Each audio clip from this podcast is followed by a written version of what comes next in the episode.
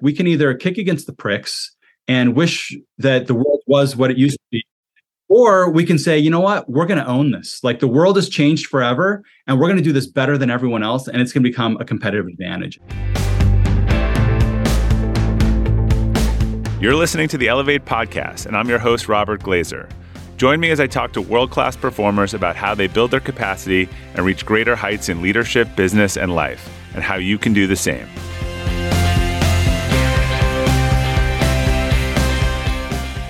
Welcome to the Elevate podcast. Our quote for today is from H. Jackson Brown Jr. Remember that the happiest people are not those getting more, but those giving more. My guest today, Davis Smith, has made giving the foundation of a thriving business.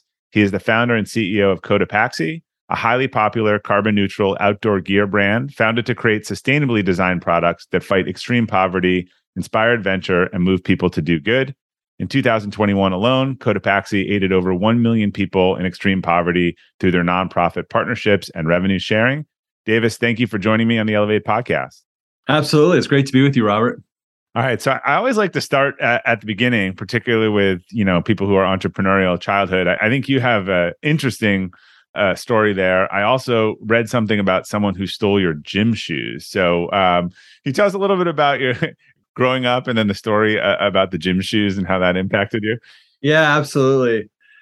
Uh, yeah, so you know, I had an interesting childhood. As a as a child, when I was four years old, my family left the United States. We moved to Latin America, and I grew up in a number of countries. Uh, the Dominican Republic was the first place I lived as a child, and um, you know, one of the one of the poorest countries in the Western Hemisphere. Ex- you know, really a, a huge percentage of the population living in extreme poverty and then uh, ultimately ended up moving down to South America, and uh, and so you know I, I, developed a real love for this part of the world, and certainly you know my family was not wealthy. Uh, you know, had a large family. I'm one of eight children, and uh, what number are you? I'm the second, okay. and so you know, especially in those, you know, as a family, I think when you're sometimes at the tail end of a family, your parents have more. At the beginning, they have a lot less. You know, so it was the kind of thing where uh, we didn't have a lot. You know, I, I got one pair of shoes a year.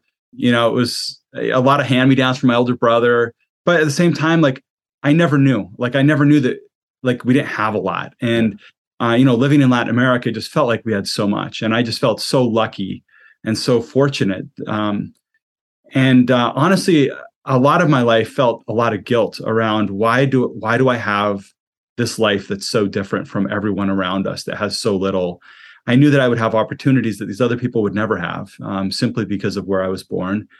But I ended up moving, my family moved back to the United States when I was a teenager. And so uh, I went to high school here in the US. And, um, but in my first couple weeks of living in the United States, and I, I all of a sudden, for the first time in my life, I looked like everyone else around me. Right. Uh, you know, moved to Salt Lake City and but I didn't feel like everyone else. Like I I felt so different. You know, I I had just had this completely different life. And you know, I didn't I didn't know what any brands were, and uh, I didn't you know I didn't know what was cool, and I you know I I used Spanish words like kind of mixed into my language, like just like stuff that like in, in like as a teenager, people would have just been like, that is weird. Like what, you know, what are you doing? And uh, but I had a pair of gym shoes. This was like a no-name brand, um, a pair of gym shoes that were in my locker, and then they they got stolen.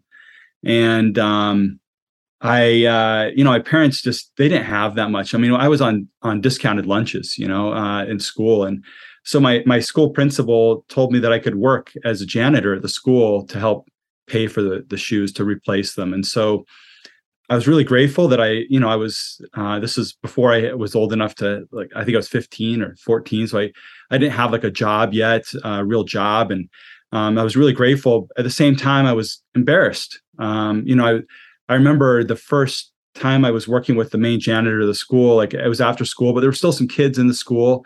I kind of walked behind him, you know, hoping that no one would realize that I was a janitor. I didn't want to get picked on. I didn't want to, I didn't want to be any more different. And so, uh, and the janitor, I remember he turned around and uh, he told me, you know, we walk together. No one here is better than anyone else. And I was embarrassed. I was embarrassed that I had made him feel that way, and I felt pretty bad about it. In fact, I still do. I still feel really badly about it, and um, it was a great lesson. It was a great lesson for me, um, and certainly, I, I I think those experiences helped me develop a lot of empathy for others and for those that might feel a little bit different or feel um, that they don't quite fit in.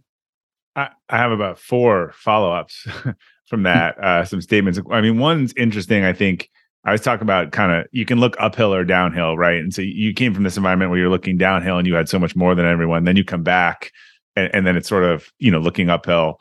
I always think that's an interesting perspective. Have you have you kept in touch with a with a janitor? You know, uh, no, and I, I honestly don't even remember his name.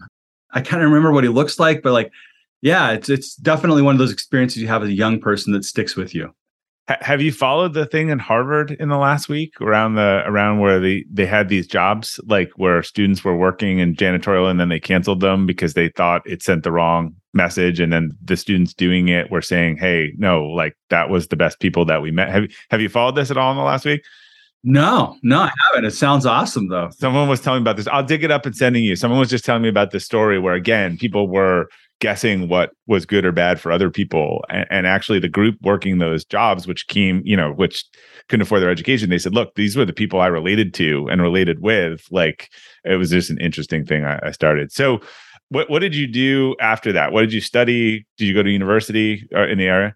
Yeah so i went to university at brigham young university in utah and uh, i took a year uh, sorry i took two years out of school uh, a year into my college education, I took two years off and I went and I lived in Bolivia for two years as a right. missionary for my church, uh, the Church of Jesus Christ of Latter day Saints. And it was, uh, again, just a life changing experience. I mean, when you spend at that age, when you're, you know, 19 years old, you're pretty self centered. I mean, it's kind of all about you, you know, like yeah. what am I going to study? What am I going to do when I grow up? Like all these, it's all about you and figuring out who you are.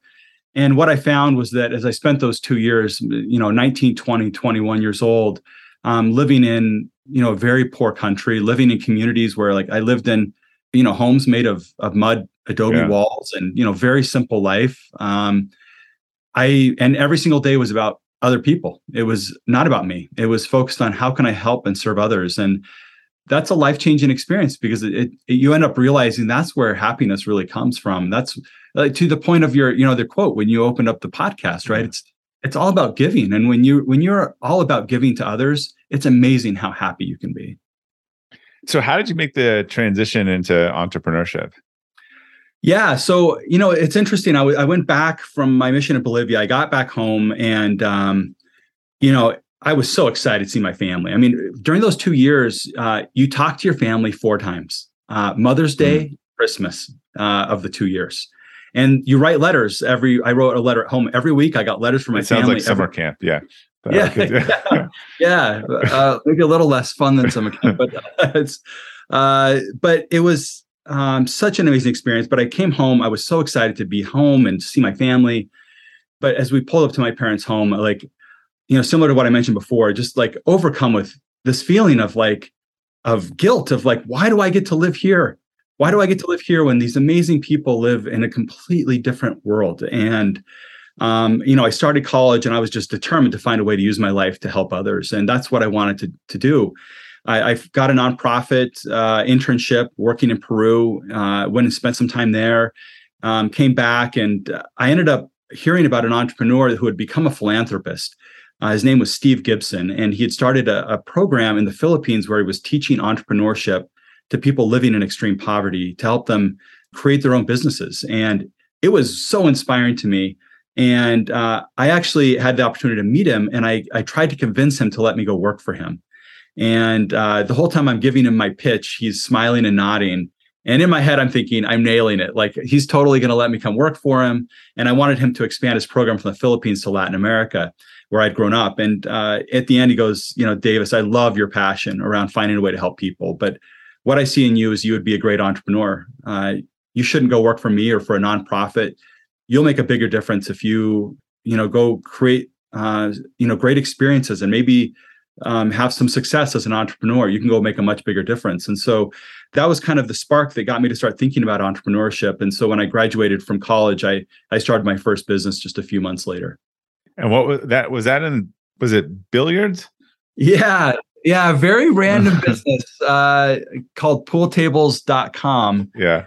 And uh, it's exactly what you think it is. Uh, you know, selling pool tables on the internet. I had Sounds idea, like a Wayfair type business when they were doing all these super specialty things. Yeah, exactly. That was kind of the era, right? and so, uh, you know, my cousin and I had this uh, idea of building a business together, and I, I, I somehow randomly came up with the idea of like pool tables and um, you didn't was, offer free shipping, I'm guessing. That, that, no, we did. did. We did offer free shipping. They're, th- they're like a thousand pounds, uh, yeah. but the model worked. And so, you know, wow. we did we did like a million in sales our first year, and we did the business for about six years, and then uh, we went off to business school. My my cousin went to to Harvard Business School. I went to Wharton, and uh, when we graduated from our MBA programs, we we moved down to Brazil and started another business together down there. So, so yeah, those you know that first business experience it was fun. It was you know it was bootstrapped. It wasn't venture backed or anything. It was yeah. it was a great little business that we loved building and I, I discovered a real passion and love for creating and building and for entrepreneurship.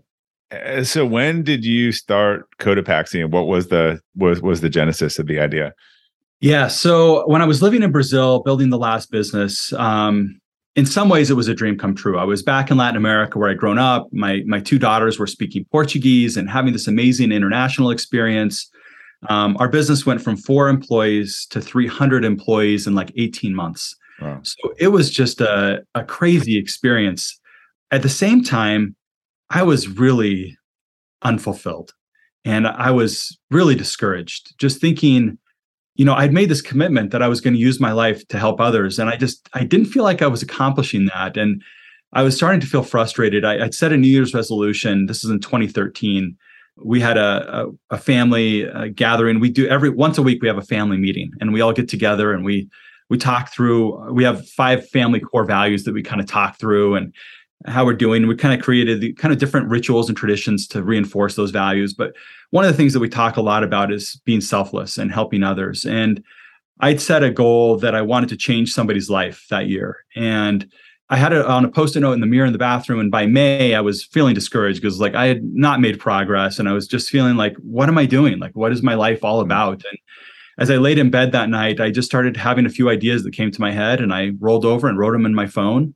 And um, I ended up not being able to sleep. So I got out of bed, uh, grabbed my computer, sat on the couch all night, uh, the following day and the following night. So like 36 hours.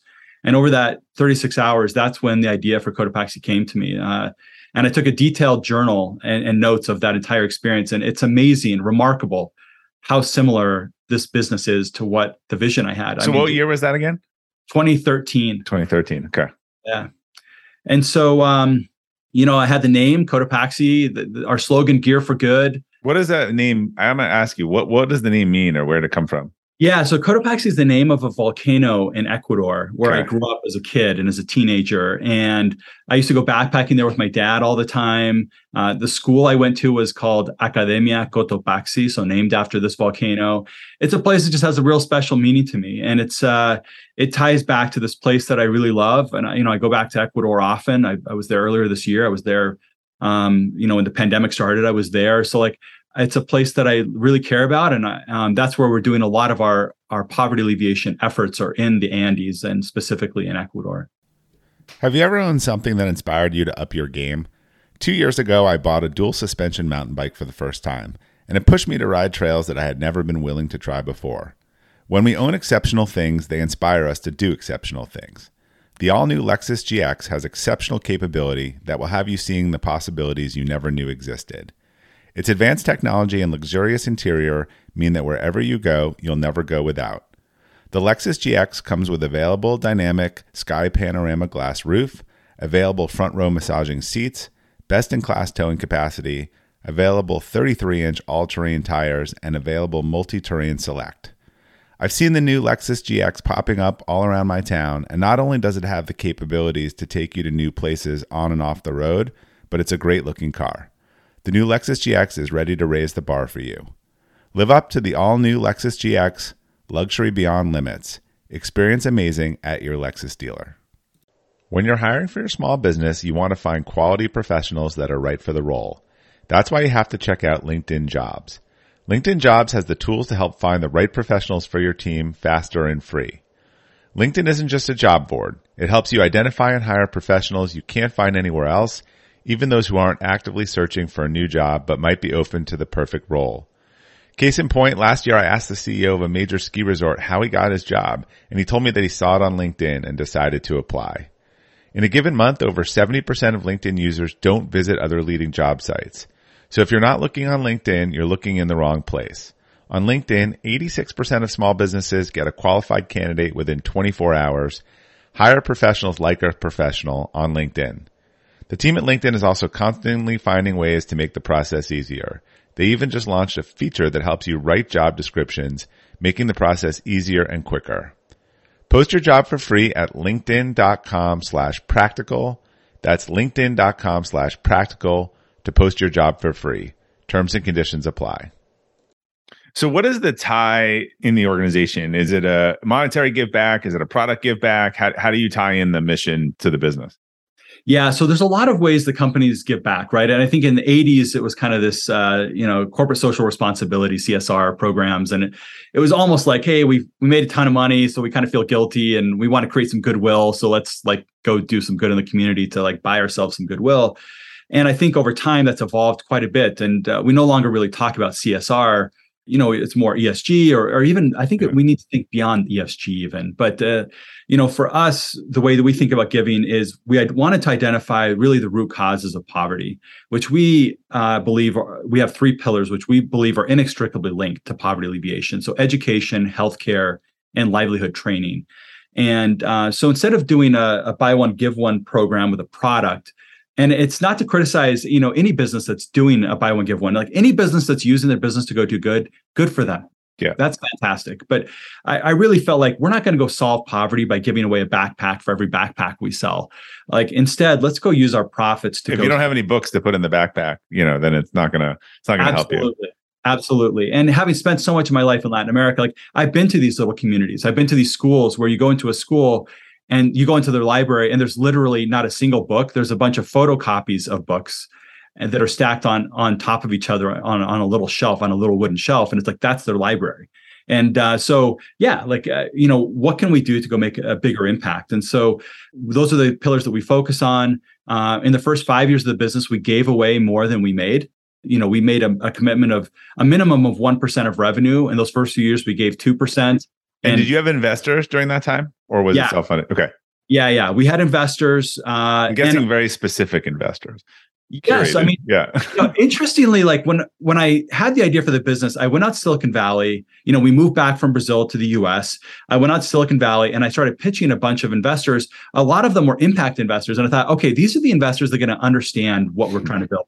Impact investors did not get it they like I got rejected faster from impact investors than I did from normal investors. And so what were they looking for? Like they like the buy one give one? Like they just like what what were they looking for? Yeah i mean uh, to be honest i'm not exactly sure but i think like a lot of the questions were like wait so you're not going to be you're not based in india or you're not based oh, in like latin america? Like you're, you're why are why are you here? Oh you're selling backpacks and outerwear? Like how is that you know they, they just couldn't connect the dots. And i think they're looking for something more established. Like they're not used to investing in an idea and a powerpoint. Yeah.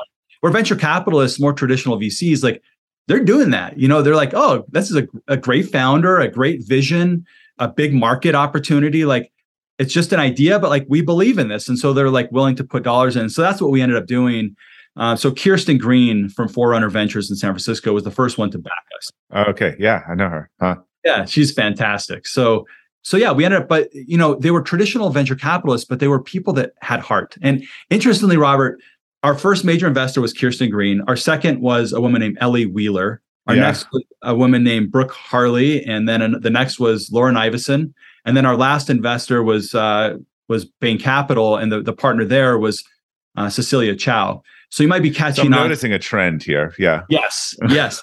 and I don't know how to explain it other than to say, I honestly think women better understand purpose in business than men. Huh. At least in these early days of like of uh, figuring out ways to link impact and business together. So, um, so yeah, that's been an interesting experience.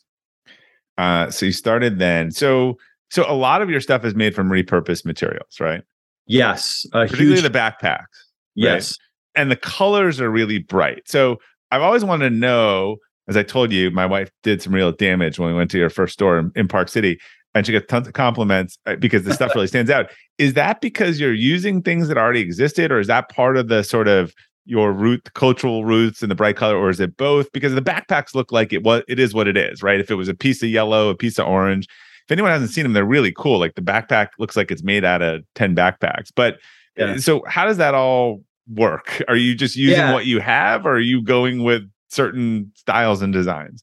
No, it's uh it's a little bit of both in, in terms of like, yes, we're using whatever remnants are available to us. And okay. so we For use all your products, or is that like the jackets and stuff too, or not? No, not not all the products, but uh, our line. We have a line of bags called Del Dia. Yeah, and the, that line of bags, there's maybe 20 or maybe even 30 different types of bags, fanny packs. And no two are alike, right? From what I've seen. Yeah. Yeah. Every single bag is unique. And that's the one rule that we give uh, the sewers is like, hey, for the first time, you guys get to create. You yeah. guys design the products. Use any materials you want, use any colors you want.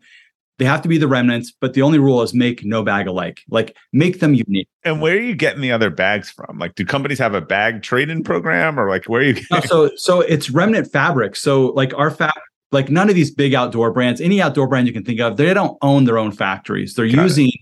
We're a lot. Of, we're using the same factories as a lot of these other brands that you can think of, and and so there's a lot of waste that's created in that process, and Got so. It um, that's what we're using for the remnants. But we also, not just bags, but we also do do apparel. Um, we don't do the one of a kind story with the apparel. Uh, apparel's a little bit trickier, but um, there's a lot of remnant, and we might have a place that gives us, you know, maybe we get 100 yards of some color, 50 yards of another color, 200 of another.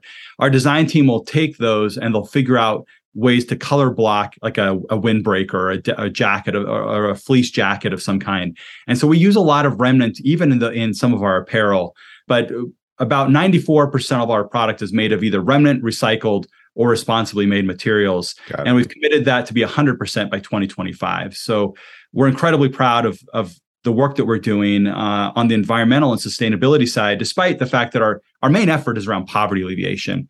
But you have to do the environmental piece right. But I just don't think that's a competitive advantage. Like you just have to be responsible. You think, you think that's table stakes these days? it's days? table stakes. Yeah, it's table stakes. You have to do yeah. that right. Um, and so for us, we wanted to do more than just that. And, and, so, what is your? Do you have a specific commitment? You know that you may, is it either people both? Are you expecting your employees to to use their time in a certain way, and the company with? I mean, Bain Capital is a, a profit driven investor, right? So, yeah. how is that all set up? Yeah, so we we are members of one percent for the planet, meaning we commit, uh, you know, at least one percent of our revenue. We've traditionally given between two and three.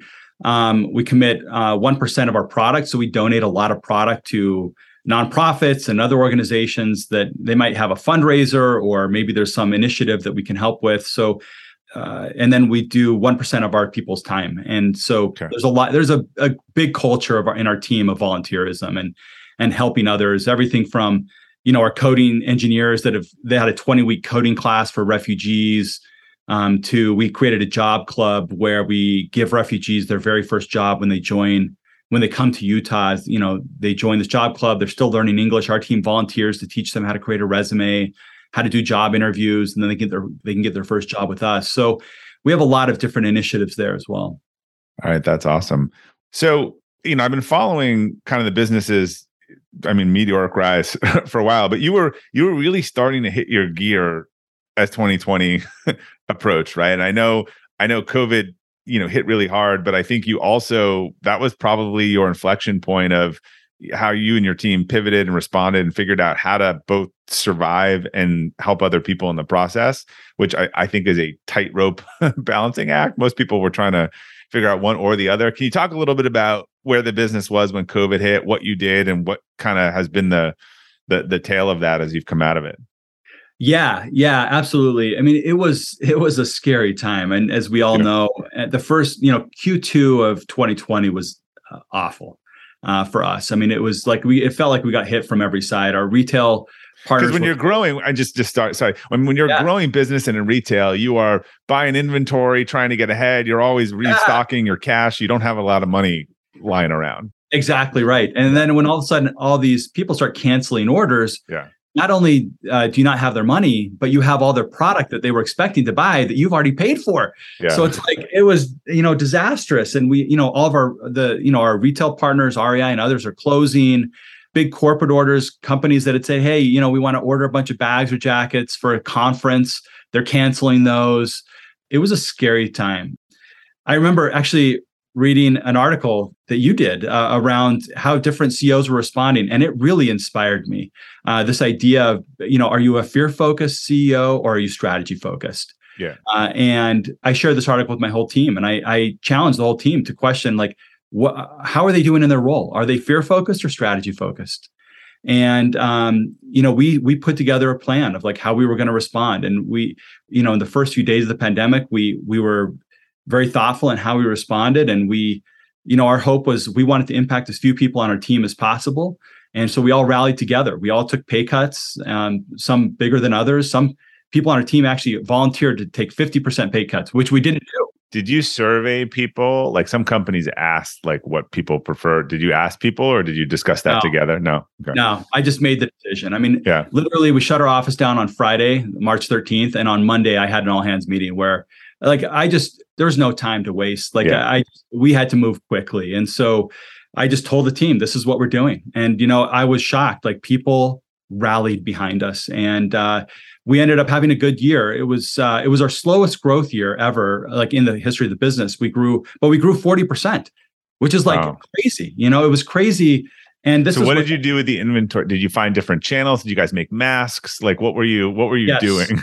yeah, we yeah. made masks. We we sold a million masks. We made wow. masks. Masks that say "Do Good." They were all made of remnant material, huh. and um, honestly, the mask really saved our business because our number one product was a travel bag and no one was traveling so we had all this inventory just sitting there of travel bags and we had you know but we found ways to respond and um, we ended up um, making a, a, commitment from the very beginning to our team that like every dollar that we've committed to impact will go to impact we're not going to use that in the operations of the business and right.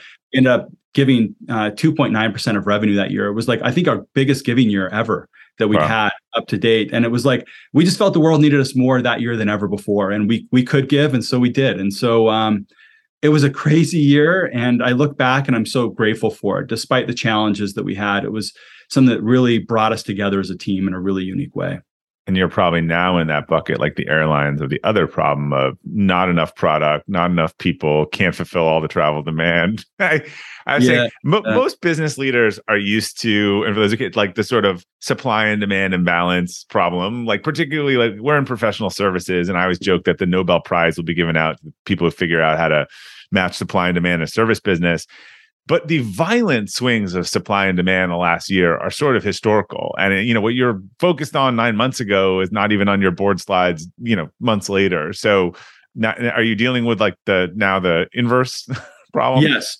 Yeah you know it's interesting. In 2020 we spent about $250000 on air shipments. Yeah.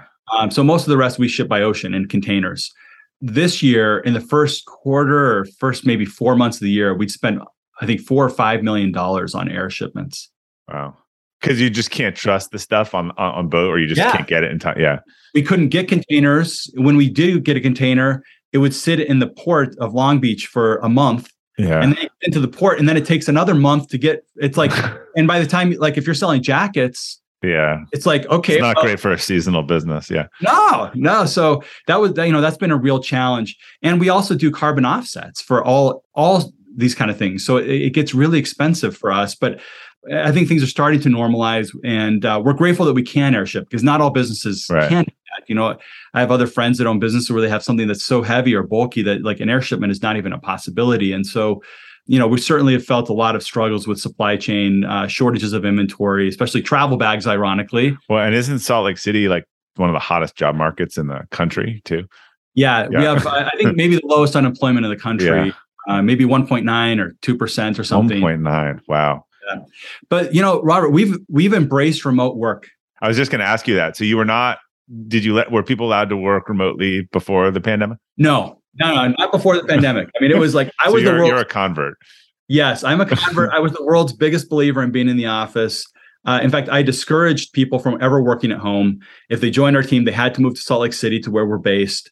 And um, about a month into the pandemic, I just realized this works. Like I, I'm enjoying it better myself. Like I'm a better partner. Like I'm, I'm out helping change diapers and potty train our little boy, yeah. and I'm doing the dishes and like, uh, and in between a call, like I was a better father. I was a better husband, and I was more productive with my work. I, you know, I wasn't commuting. I wasn't being distracted throughout the day. And what I missed was the connectivity with people.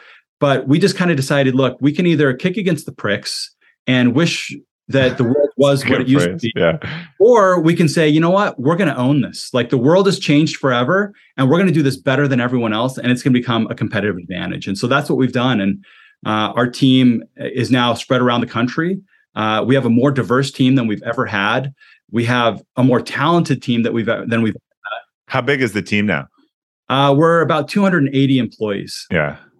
And it's been amazing. Productivity is higher, and we found unique ways to create connectivity. We every Friday morning we have a virtual hike at 9 a.m. Mountain Time, where everyone goes onto a Zoom call and people are going on a on a walk with their dog around the you know around the block, or they're going on a trail near their home. And then we have a what we call a lifeline, uh, which you're in YPO, Robert. So yeah, you're from yeah. Lifelines, and we have someone on the team do a lifeline, which is they kind of walk everyone through with slides. So you're kind of walking, you're looking at your phone at these slides, and they're they're talking about their life. Whole company, they do this to. Yeah, to the whole company, and we rotate every week. Whoever did it gets to ask someone else in the company to do it the next week, and we get to hear about their lives. And it's amazing how vulnerable people are. They, they'll talk about. We had a, a senior woman on our team that talked about being adopted and the impact that's had on her and we've had others talk about maybe a divorce or, or, or maybe their parents got divorced and some different just different things that have shaped who they are. And eh, all of a sudden like i'm getting to know my team better than i ever did when i just ran into them in the hallway at work. Harvard business review provides information tools and practical advice on leadership management and strategy through the hbr.org website their print publication and their podcast hbr.org is your go-to for leadership and business management articles a recent favorite is stop eliminating perfectly good candidates by asking them the wrong questions. Then there are the world famous case studies, which premium subscribers can access as well. HBR produces a number of leading podcasts from HBR on leadership to my favorite, the HBR IdeaCast podcast. A subscription to HBR also includes access to videos, The Big Idea, HBR Magazine, and a wide variety of newsletters. While much of the Harvard Business Review content is available for free after signing up at their site, Subscriptions to unlimited content start at only $10 a month. Go to www.hbr.org/subscriptions and enter promo code ELEVATE right now to take advantage of this great offer. Again, go to www.hbr.org/subscriptions and enter promo code ELEVATE to learn more about this great opportunity to help manage your career and business. Hey Elevate listeners, whether you're selling a little or a lot, Shopify is the partner you need to keep the cash register ringing for your e commerce business. Shopify is the global commerce platform that helps you sell at every stage of your business. Shopify helps you turn browsers into buyers with the internet's best converting checkout, 36% better on average compared to other leading platforms. I advise a lot of companies in the e commerce space, and almost all of them have migrated to Shopify. And as a buyer, what I love about buying from Shopify enabled sites is that they already know who I am and I don't have to create a new account or enter all my payment info. The Shop Pay service makes it faster and easier to buy, which surely helps with conversions. Shopify powers 10% of all e commerce in the US, and Shopify's award winning help is there to support your success every step of the way. Sign up for a $1 per month trial period at shopify.com slash elevate, all lowercase. Go to shopify.com slash elevate now to grow your business no matter what stage you're in. Shopify.com slash elevate. Well, I, I, you and I, we haven't talked about this before, but and, and this is something I stole from you. But um, you know, I, I, think just because people are remote, they need to get together. They need to have these things. We we've had this thing called AP Summit for years, and it was in December, and then we ran into COVID, and it was just getting really hard to plan these indoor events and the amount of money and bring people. And then I saw your camp thing last summer and I said to her, I'm like, we're going to camp. And so we took everyone to summer camp this year and it was amazing. Like, I, and you know, a lot of people kind of were hesitant after two years of traveling. They didn't want to go sleeping in bunks. Like, there was definitely some resistance. I think some of it was just getting used to but but it was like everyone was acting like a 16 year old kid and loved it like playing games uh, you know out on the boats water. We had a lot of people get hurt. They're older than they thought they were you know playing volley playing kickball and, and stuff like that. But uh, uh yeah i actually I, was your article I sent. I was like, and, and, we found this place, this this place that does like summer camp for companies in Pennsylvania. It was amazing. And and wow. those moments, we've had this sort of event for years. We've had employee TED talks similar to what you're talking about, and just try to create like I don't like three or four days of of really getting to know people. And so I mean it carries throughout the year. Sometimes you're in an office and you never have a real discussion with someone, you know, all years long. But we've had employees give these speeches at this event and stuff, and it tends to open up just a lot of dialogue. Oh, I love it. Well done. Yeah, the summer camp thing, uh, we we did it last year, as you pointed out, and we yeah. did it again this year. Oh my gosh, I just cannot overstate how wonderful it is. And yeah. you know, for us, I don't I don't know how you did it, and I'm sure there's plenty of different ways to do it that are all right. You know, there's not like necessarily one right way, but for us, it's like there's no work. Like we don't discuss work at all we, we, there was very little programming. We did our award ceremony. We always do. We didn't yeah. do. We did a like State of the Union, but it was a campfire speech uh, by our new CEO. Um, but we actually decided what people really needed was just connection, and so um, we made that change. And and I would encourage people. I just again in a world where I don't think COVID's going away anytime soon, and again, it's really hard to plan these like try to move 400 people in the winter and and make those depo- like we just I think outdoor was also part of it. You know, it's funny. Everyone you said before about like you know remote. I think people are very adamant about things until they. I, I always felt like our annual meeting needs to be at the end of the year. Like we do the end of the year awards, we celebrate the year. Like it was like I I don't see moving, and then you do you make a change, and it's just not a big deal at all. yeah, yeah, totally agree. So yeah, people always say, "Oh, you must save so much money on i'm like no no we spend all of that and more on on getting everyone together and doing these meetings. It's not it's not a cost saving thing. It's it's letting you know I, it's funny because we've been remote for 14 years and and years ago people used to ask me to come to these remote only conferences or and and i just wasn't for me it wasn't like there's people who are just all about this remote lifestyle and and culture. We just had this culture that was like flexibility and accountability however you wanted to use it. Some people wanted to be traveling and some people just wanted to pick up their kids every day and didn't want to be in traffic. And I, I, I was always more around this combination of flexibility and accountability than it was remote because I really do think for a company that's again 100% remote, we do a lot of things for people to get together. I think if your employees never meet each other in person or don't do things or don't have that connection, it's easier for them to leave. Yeah. Yeah, no, I love that flexibility and accountability. I might steal that, Robert. You can steal that. We'll just keep stealing. You know, the the the EO, YPO, R and D, the rip off and duplicate. you know, just taking it. I love it. So on that note, you know, I I know you're also kind of working to distinguish yourself on on the culture front, uh, including sort of how you're approaching DEI. What's sort of your vision for those two things? Yeah, I mean, first of all, I think anyone that that cares about results cares about diversity. So that said, it's not easy and it takes real effort. And being based in Salt Lake City, you know, in anywhere in the Mountain West, it just doesn't have it's not diverse. Yeah. It's not diverse. It's yeah. just not diverse. And, you know, so that was a real challenge from us from the beginning. You know, we always had we always had an amazing female leaders in the team. You know, we've our board has predominantly been female from the beginning. Uh, we've had women in senior leadership roles. I think we have more women in in, our, in senior leadership roles than men in the company. But diversity was a real challenge, and it wasn't until we embraced remote work that we started making real progress. But I think one of the things I've learned around diversity and inclusion in, in building a team, and, and, I'm still learning, to be honest. Like I, I, there's so many areas that I think we can do better. That I'm I'm still trying to learn more. But one of the things that I've learned is that you have to really put in the work you know we've had a number of roles where uh, you know especially in senior roles where you you post the job we've had a number of roles where like 94% of the applicants or 91% of the applicants were male. Yeah. Uh, so it just takes work. You can't just say okay these are the applicants. This is the pool we got so we'll just choose from it. And uh, this is something that we do as a team is like we sit down and we say okay like let's go on linkedin and let's go search let's go hunt for the people that we want that have done this job before. You know you might put it together a list of 30 or 50 different companies that you really admire and you go look for you do a search for people that have the title that you're looking for or similar title. And um, it turns out like when you go reach out to these people they're oftentimes they're interested. Uh, another thing that i've done i'll reach out to other leaders. So like when i was hiring our company president you know i called uh, this is not an exaggeration. I probably called a hundred different leaders that I really knew and respected of other brands. And I asked them, like, who are the best leaders you've worked with? I'm looking for a president. Who should I be thinking about? And uh, it turns out, well, over 90% of the applicants from the normal applicant pool were men. When I asked those questions, these other leaders, almost half of them were women.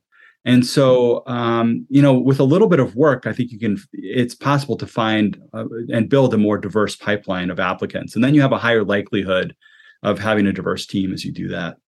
Yeah, the other thing, I mean, we've had a similar challenge, even though we are, uh, we've typically hired experienced people out of our industry, and the industry is not diverse at all. And and we just because of the remote, we just never felt like we'd be a great first job. Like we wanted people that had been in the office and then knew they wanted flexibility. Like we just felt like, you know, maybe that wasn't the the choice. And what we realize, and I think other companies do, and it, as you grow, it becomes a competitive advantage. But if we built an in-house kind of training program and university, it would then allow us to widen the talent pool, and that's what's made the biggest difference. Is saying, look, we, we, if we have to rely on you know, I, I was curious what you were saying because if you called all these competitors and they weren't diverse either and look for their talent, then it's hard. So we, we've been able to cast a much wider net and say, look, if you have these baseline skills, uh, you know, not from our industry, we can train you in three to six months. And, and that's really helped us make a difference. Because I, I, agree with you. I think there were a ton of platitudes and things that went on, and people made a donation or they put something on their social media, and that just doesn't do anything. Um, yeah. yeah. you know, one of the things that I found difficult, Robert, and I maybe I, I'd love your perspective on this, but this idea, you know, one of the things that I hear often is like, if you want a more diverse pool, sometimes you can't look for someone that's done the exact thing before because then you're getting more of the same and you're not Correct. getting diversity. At the same time, I struggle with that because like as a business that's that's doubling every year, that's seeing really rapid growth, I feel like we don't have the bandwidth or the time to train people sometimes. Like we just need someone that has done the job before they can come in and run because like we're all like our hair's on fire. My hair's gone. so it's like, you know, we're like yeah. we're running full speed ahead. Like we don't, you know, so we we kind of need people that have done there and been been there and done it before.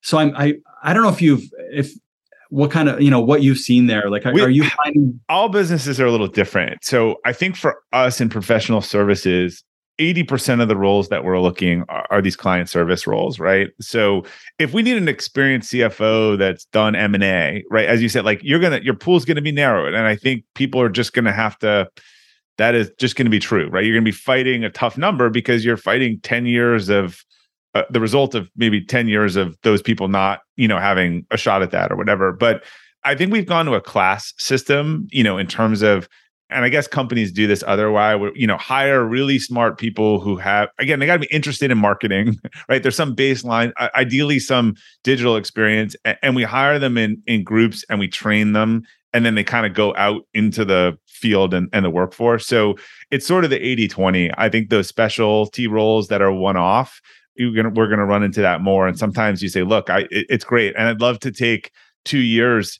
To your point, if you get 94% candidates for a role, you know then you're probably going to have to double the time that it takes to then source and then and double that. And and sometimes the organization everyone's really being hurt by that role not being filled. Um so we try to promote 80 or 90 percent of people from within. So our, our our belief is like if we if we can keep the the bulk of these class hiring and promoting and moving people up eventually you know that will be less of of an issue. But it's hard to overcome numbers. Uh, an investor you know that we work with that's operating out of a town that has the same sort of demographics that you were saying they were saying look we just you know we're just not getting these resumes and and people want to be in the big cities you know and so it's people that live here and it's hard if, if you're trying to have balance and you get 97 3 in something it's hard to overcome those numbers. You'd have to get figure out how to get t- almost 10x more volume yeah, no, absolutely. Yeah, these are these are challenging things that you know we're all having to figure out. But the, the good news is that people care about it, and I think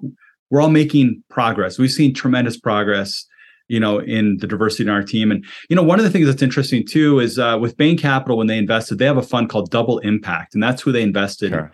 uh, from. And uh, the thesis of this fund is basically the idea that you don't have to compromise on returns, uh, on growth but you know if you're choosing a business that's doing good they actually believe that you're going to have better outcomes. So it's not a fund that promises lower no. returns? Yeah interesting. Yeah yeah which you might think it's like oh okay they must maybe they like lowered the bar for the yeah. companies that are doing good. It's like quite the opposite. It's like they're trying to prove that the results will be better than normal businesses and that's what we believe too and so, uh, you know, we're working together on that. But one of the things that we did when they joined is like they've really, I mean, they are really good at impact. And so they've joined with our impact team and their impact team. And we put together all these things in place of like, how do we do even better? One of the things that we've done is we actually have tied the executive team bonuses. Part of our bonuses are tied to diversity, Im- improvement in diversity Yeah, what what gets measured measured gets managed yeah exactly yeah so it's great we're all aligned on what we want to accomplish, and we've set some ambitious goals of of how we want to increase uh, diversity, and we know we'll we'll be a better business because of it. And I'm curious, do you it, it, when you think about goals, particularly as a business that's increasingly global, is it are they qualitative or are they quantitative? Uh, that's a great question. I'd say increasingly they're quantitative. Okay. You know, I, I think as the business gets you know more sophisticated and we kind of grow up out of kind of the startup phase and you know, increasingly everything is measured quantitatively. Got it. And you know, there's good and bad about that, but I think yeah. overall, I think it makes sense for this the stage of business we're in. So I, I think I also recently uh, saw that you shared that you did not want to be a CEO early in your in your yeah. career. What? Why did you think that, and and and what actually changed your mind? You know, I my so my cousin and I um, built our first couple businesses together, and um, what I had seen about CEOs, like I, I, remember, you know, reading Jack about Jack Welch, and you know, I think he like they fired a lot of people all the time. Neutron Jack wasn't your uh, idol. Yeah. yeah. So that in my mind, that's what a CEO was. It was kind of like someone that was heads down, like just uh, you know, focused on everything internally. You know, firing people, like didn't feel any remorse around like letting people go. Someone that was just very kind of hard nosed and uh, that just wasn't me. Like I, it just wasn't who I was. And I, I you know, I remember telling my cousin, uh, my co-founder, like, I just don't, I don't have any interest in being a CEO. That's just not what I would like doing. And over time, what I realized is like, that's actually not what a CEO is. That's not what a great leader is. And a, a leader is more heads up. You know, they're a better listener than speaker. Um, they're someone that cares deeply about people and it doesn't mean you don't make hard decisions. You do. You make you have to make really hard decisions. And a lot of times you don't have a lot of time to make hard decisions. And um, sometimes you make mistakes. But at the end of the day what i found is that people really love working for someone that wants to work for them. I work for my team not the other way around. Was, it's funny. I was just going to ask you that question. I let, yeah i think there's a belief that you know the new sort of school of leadership the ultimate the org chart has flipped right? From sort of sitting on top to how do i get these people to to do their best work right? Or yeah. not get them but it maybe assist them to do their yeah. best work. Yeah absolutely. And so you know i talk to my team all the time like about i work for you and like i'm here as a resource to you. So you know i share my personal cell phone with every new employee. Like i use the word love in leadership. Like i think it's one of the most underutilized tools in leadership is love. Like i tell my team i love them. Every all hands meeting every senior leadership meeting i finish by telling them i love you and my team knows I care about them deeply. And so um, I think when when you know someone cares about you, you want to do your best. And when you get feedback, you're willing to listen to it because you know that they have your best interest in mind. And so I think it's uh, I think it's really underutilized, and I, I love the culture that we're building, and and we're seeing great results. You know, our we have four percent turnover. I mean, if you join our team, wow. you stick around, and it's there's been a lot of a lot of great lessons that I've learned as a leader through this process. As you said, though, sometimes you have to make hard decisions, and and one of the things uh, too, I think sometimes you have to make decision for the most people versus people are looking at something from a self-optimization standpoint and a leader has to think about you know and that's hard for people sometimes. Like sometimes there is obviously there's business models of layoffs and something but sometimes there is a hey we got to do something here or else everything's in jeopardy right? And, and those are not those are not decisions that people want to make, but they do have to be made, or else there could be even more problems. Yeah, and you can't delay and try to you know use a democratic you know way of like, hey, let's right. everyone vote on this, you know. So yeah, yeah. yeah. All right, last question for you. This is multivariant, so it could be personal or professional, and or single or repeated. But what's a mistake that you've made that you've learned the most from in your personal life or career? Oh boy. uh, I mean, there's so many mistakes I've I've made along the way, and um, you know, I think one of the earliest mistakes I made was hiring. You know, I, I, hired one of my very best friends. It was my first, I think it was our first employee, um, you know, my first business. And uh, he was my best man at my wedding, like just a really great guy. And um, uh, it didn't work out. And luckily, he's such a good person that like we're still very close friends. But um, I learned that you have to be really disciplined in hiring. And uh, uh the way that you can increase your chances of success in business is by having an extraordinary team and that often doesn't times doesn't mean uh, hiring people within your network that you know it's like being very disciplined running a process what we call the rule of threes even if you feel like you have the most extraordinary candidate in the, in the world you have to find at least two other people mm. at least that good and so we run a process and uh, we hire you know we we make sure that three different people on the team interview every person. You can't just go hire someone without having to go running through that process. of having other yeah. uh, you know call three references like those references are sometimes the easiest thing to overlook and you think oh they're only going to give us people that that really love them. True maybe but like it's amazing what you can get out of a reference call. And you also so, have to ask good questions even if the person yeah. loves them. Yeah. Exactly exactly. So you know i think i think that might be one of the things that i, I made mistakes early on that I, we've gotten a lot better at all right great well davis where can people find more about you or cotopaxi yeah. So, uh, you know, obviously our website, cotopaxi.com. You can check us out there. Also, follow me on LinkedIn. I, I love sharing about uh, startups, love sharing about leadership, lessons learned, social impact. I find that to be a really positive social network, unlike many of the others, where people are there to support each other, to learn from each other, and uh, I love I love uh, having that community. All right. Well, Davis, thank you for joining us uh, and sharing your story. Really uh, excited to hear, uh, learn about more about you and and and you know for the growth of the business. Yeah, thanks, Robert. Really appreciate it. This is nice of you to have me. All right, you can learn more about Davis and Cotopaxi and his work on the episode page at robertglazer.com. If you enjoyed today's episode of the Elevate podcast in general, I'd really appreciate if you could leave us a review as it helps new users discover the show. Thanks again for your support. And until next time, keep elevating.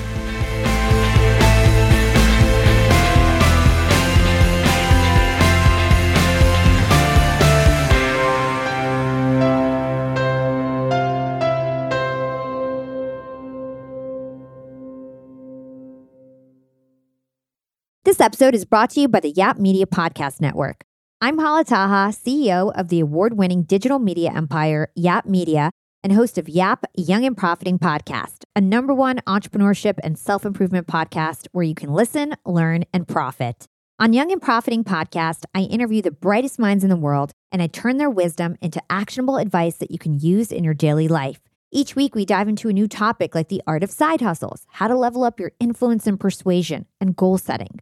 I interview A list guests on Young and Profiting. I've got the best guests, like the world's number one negotiation expert, Chris Voss, Shark Daymond John, serial entrepreneurs Alex and Leila Hormozi, and even movie stars like Matthew McConaughey. There's absolutely no fluff on my podcast, and that's on purpose. Every episode is jam packed with advice that's going to push your life forward. I do my research, I get straight to the point, and I take things really seriously, which is why I'm known as the podcast princess and how I became one of the top podcasters in the world in less than five years.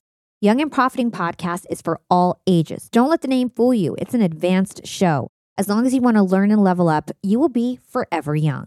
So join Podcast Royalty and subscribe to Young and Profiting Podcast, or YAP, like it's often called by my YAP fam, on Apple, Spotify, Castbox, or wherever you listen to your podcasts.